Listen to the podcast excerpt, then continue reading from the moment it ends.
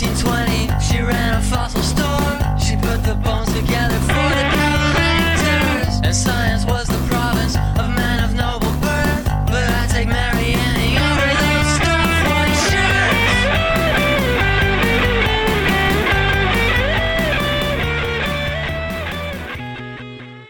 All right. All right. Every welcome back to STEM Fatal. Your Women in Sci- in- Science His History three Podcast. Oh, not pleasant to listen to. uh, we just recorded our previous episode about Margaret Dayhoff. Mm-hmm. It was great. So it's yeah, it feels like you know it's weird to do an introduction to the podcast when we've been recording the podcast for an hour, but you know yeah. Welcome, welcome, back. It's new for you this Welcome. week. it is. You're right. Welcome You're to our mind space. um, I'm Emma Dilemma, Doctor Emma Dilemma. I'm Doctor Emlyn Gremlin, still in a literal closet in the dark. It's good for my psyche. yeah, that's pretty funny. Yeah, that's cool. I'm not in a closet. I'm on a bed with another mattress across Nice. from me. Yes. Alex has an extra mattress. Um, Good da- yeah. sound dampening. Yeah, hopefully. You'll find out soon, I guess, when you re listen. All right, Emlyn, are you ready to get into this week's lady? I am ready. Yes. Cool. Okay, so here's my starting question Mm. Is there an age at which you think it's too late to start a career in the sciences? It's Wait, kind of a trick question. is there an age at which it's too late? yeah, where you'd be like, oh, you're too old to be a scientist. I'm glad I, when you said, "Is there an age that's too?" I was thinking you're gonna be like, "It's too young to Too date," young? and like, this is a Uh. bad question. You're like, Emma, yes. Absolutely, I would never ask that. I know. You know, it's been a long day. I don't know. yeah. Um, too old. No, we're all lifelong learners. Exactly. There's there's no age where you're too old to start a career in the sciences. All right? yes. Everybody? Everybody calm down. And uh so trick question, there's no age too old. And today's scientist Ynes Mexia started her career as a botanist when she was 51 years old. Nice. Oh yeah, Yeah. I'm glad you uh that she's been like on our list for a while. mhm. Tons of people have suggested her to Mhm. us, which is interesting to me because she it she does seem to be famous, but I had a really hard time finding details about her Uh-huh. online. I think there might be a lot of um paper letters of hers like Okay. back and forth with people in museums, but it was hard to find a lot of really cohesive stories about her life online. But I tried to find things and put interesting things together. That's that's a good goal. Yeah, I don't have a very chronological story about her. Like, we hit some major life points, Okay. but year to year, I don't exactly know what happened. But, uh, you know, I'm going to try my best. Yeah. It's on a need to know basis. Maybe we just don't need to know. Yeah.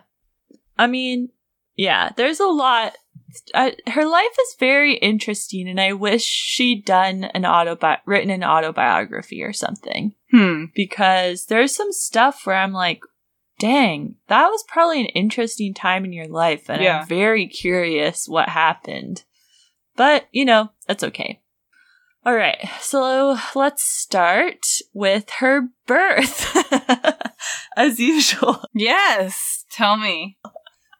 Uh, okay, so Ynes Mexia was born on May 24th, 1870, in Washington, D.C. Oh. Yeah, so, She's one of our older ladies. yeah, exactly. Her father was a Mexican diplomat Okay. uh, who was living in DC at the time. I mean, this is even I'm not really sure. Like people say he was a general in the army or something, or just a general, and maybe he was working in DC at that time. He was also kind of a wealthy landowner, from what I could tell, and their family had connections with the Mexican government going back quite a few generations. I couldn't find much about her mother, Sarah Wilmer, who was from Baltimore and descended from an archbishop. Oh my. Um, her family life seemed pretty crazy. I think her mom had six or seven kids, and her dad had a bunch of kids also at various times throughout. uh huh. It's like Not, old school Brady Bunch. yeah, not always together. I don't know how Uh-huh. many kids they even had together. Maybe one or two. Uh, yeah. Okay. When she was, let's see. So she was born in DC in 1870. She, when she was one year old, her father moved the family to Limestone County in Texas, where his family owned a bunch of land. There's actually a town there now called Mexia, though I think Texans pronounce it weird, like Mejia or something. And then I was like, is that how you pronounce her name? And I was like, that doesn't make sense. And Texans kind of classically mispronounce a lot of Spanish things Uh huh. you know, like Guadalupe and etc. Yeah, so there's a town there named after her family, still there today, which is pretty cool. Oh. Yeah. Interesting. Um, let's see. So they lived there for a while, and I think actually they moved around a lot while she was a little kid. So they would go back and forth between New England and Texas and Mexico because her dad had land in Texas and Mexico. Eventually, when she was nine, her parents divorced, and her father, I think, permanently moved back to Mexico City, and her mother moved the family to Philadelphia. Gotcha. Yeah. I don't really know what happened now until her early 20s. Um, I think she went to school and after graduating high school, she moved to Mexico City to care for her alien father. In 1897, so now she's 27 years old, so that was her whole. Yeah, anyway. Okay. All the information Yeah. from her, you know. Yeah, that I could really find. When she was 27, she married a man, Herman Lane, or some things say Lane, some things say his last name was Delau. He was a merchant in Mexico City, is what I know about him. Okay. Uh, the next year, her father died, and this, uh, he left a bunch of land and money to Ynes and one of her stepsisters, but she had to fight, Mhm. I think, one of her father's mistresses and a stepbrother for that land and money for a little while. But it sounds very like Cinderella esque or like yeah, a good soap opera. Uh huh. But eventually, she she did inherit a ton of land, and on this land, she started raising and selling animals like chickens, and she did that for quite a few years. Yeah.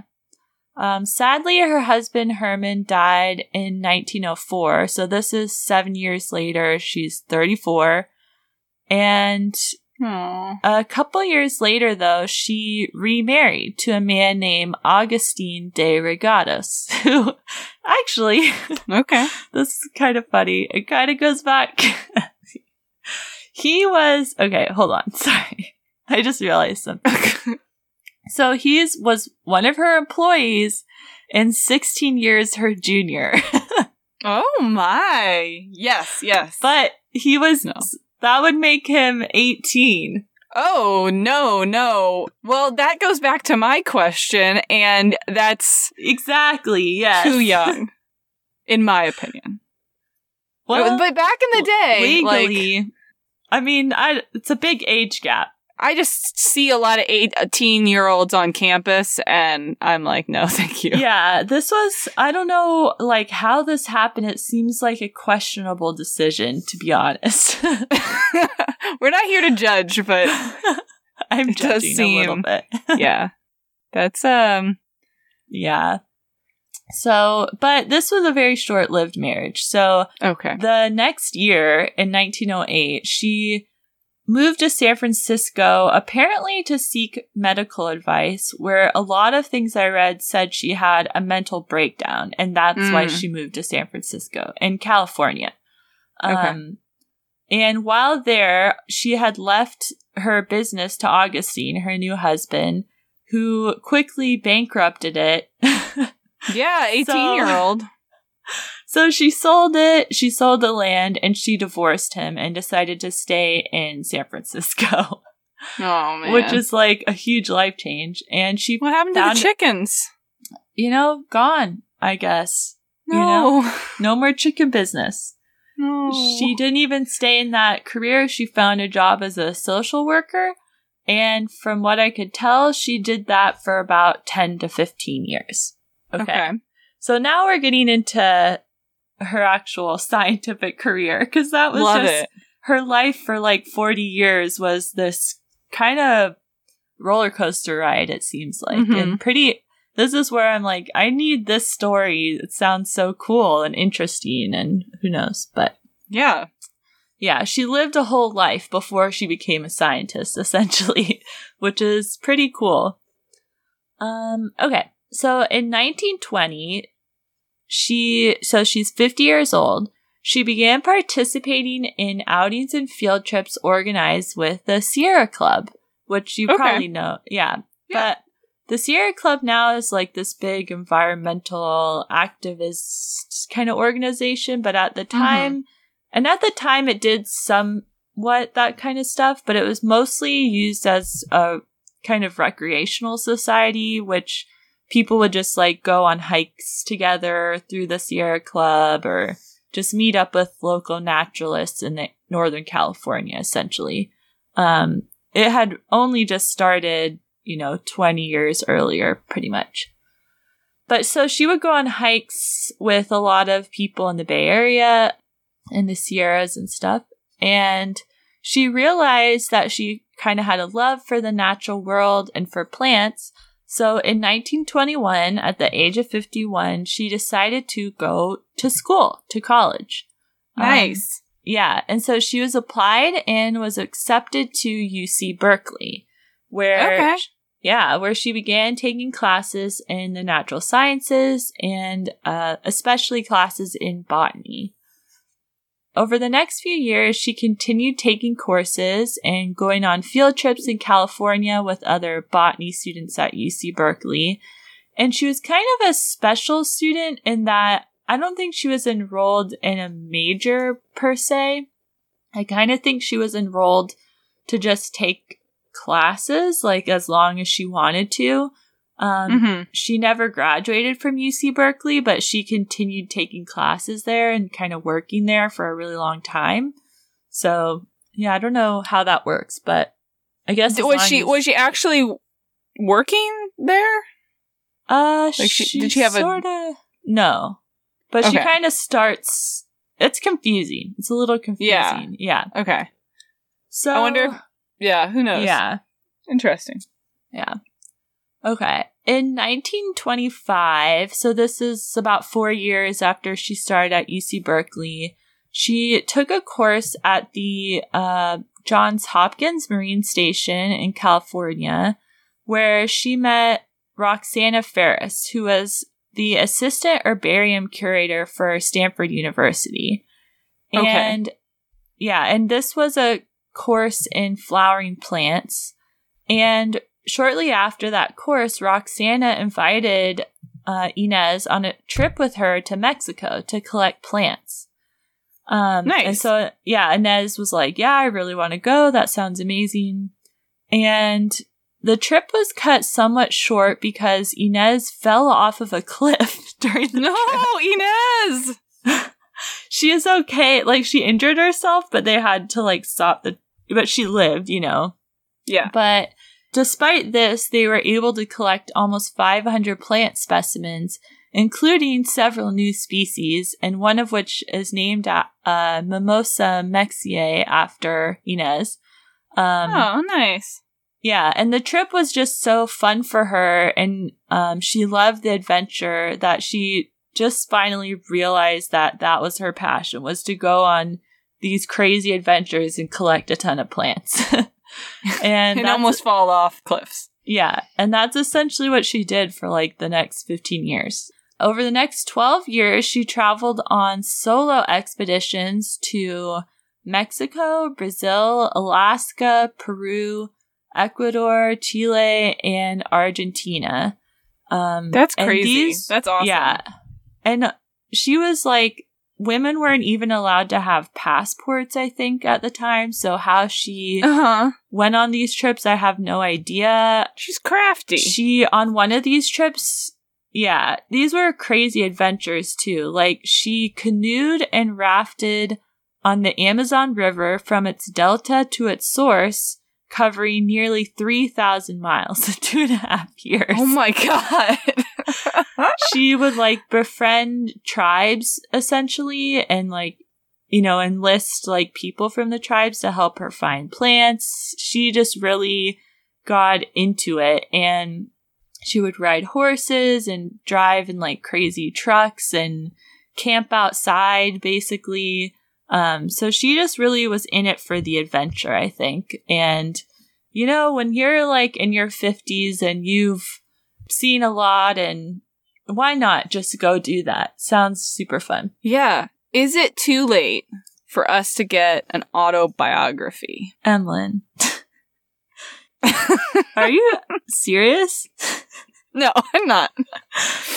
Oh, I know yeah. she's dead. I'm Okay. sorry. She was born in 1870. But- yeah, I would read. I would read that. I know. It sounds great. I don't think it's it's not too late for a biography. I do think there's a lot of stuff about her. It's just like like letters and journals and stuff. yeah, I think someone would really have to work hard to put it all Mhm. together, and that's where you need so, like a researcher who's wants to do that. hmm Layla McNeil. Uh, that would be cool. I would love that. I will read it. I will.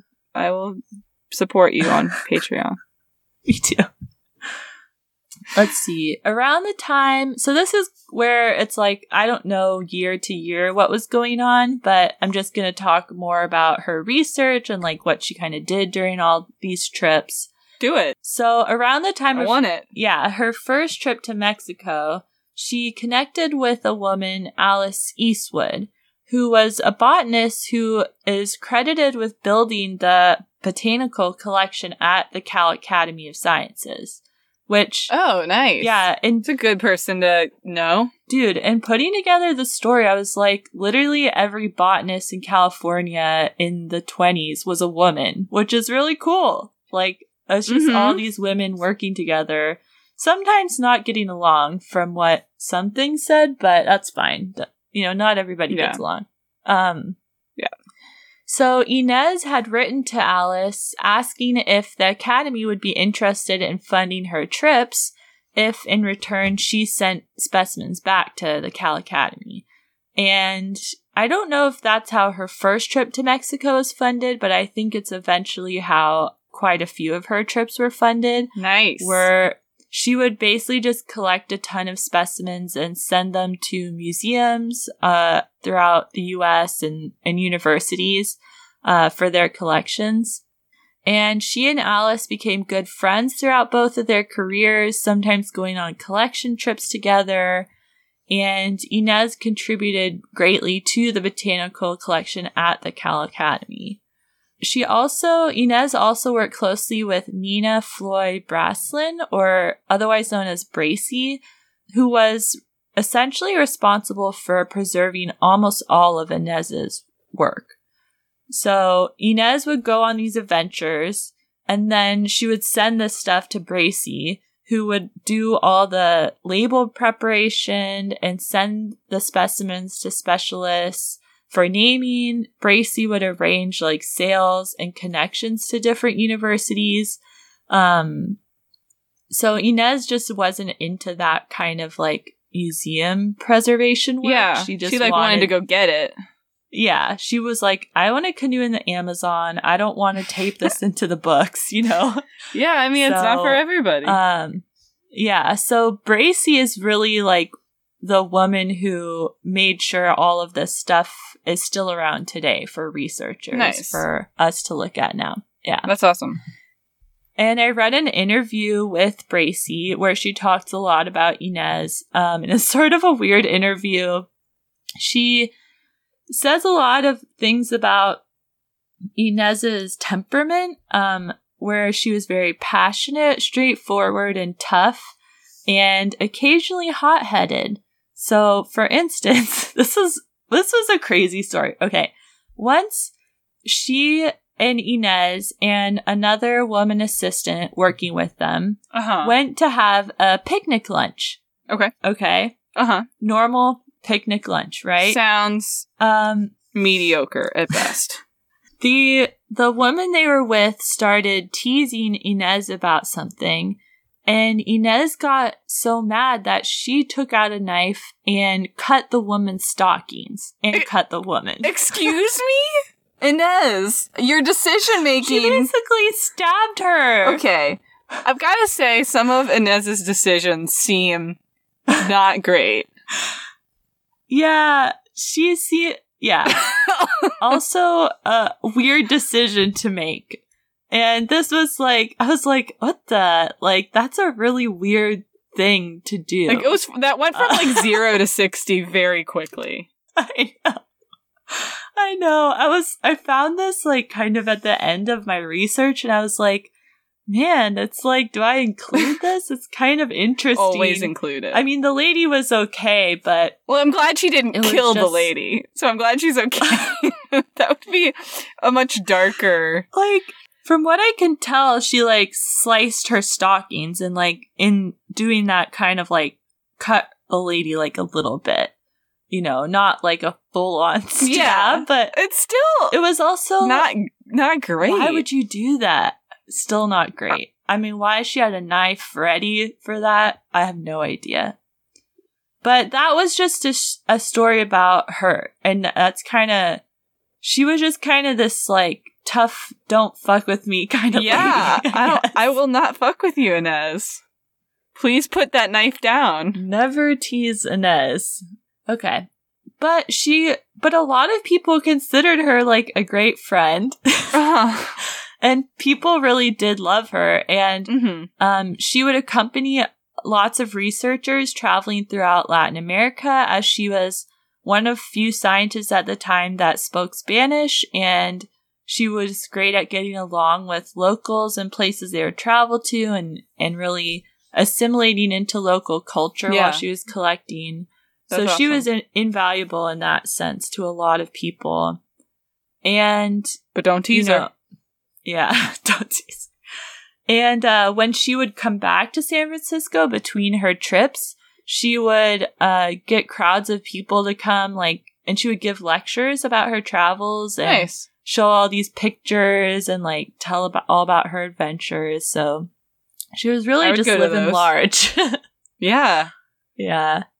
Okay. So overall, it's estimated that Ynes collected over 150,000 samples during Oh her my god. basically 12 year career, which Uh-huh. is pretty massive. Um, yeah. She discovered a genus of flowering plants that are now called Mexianthus.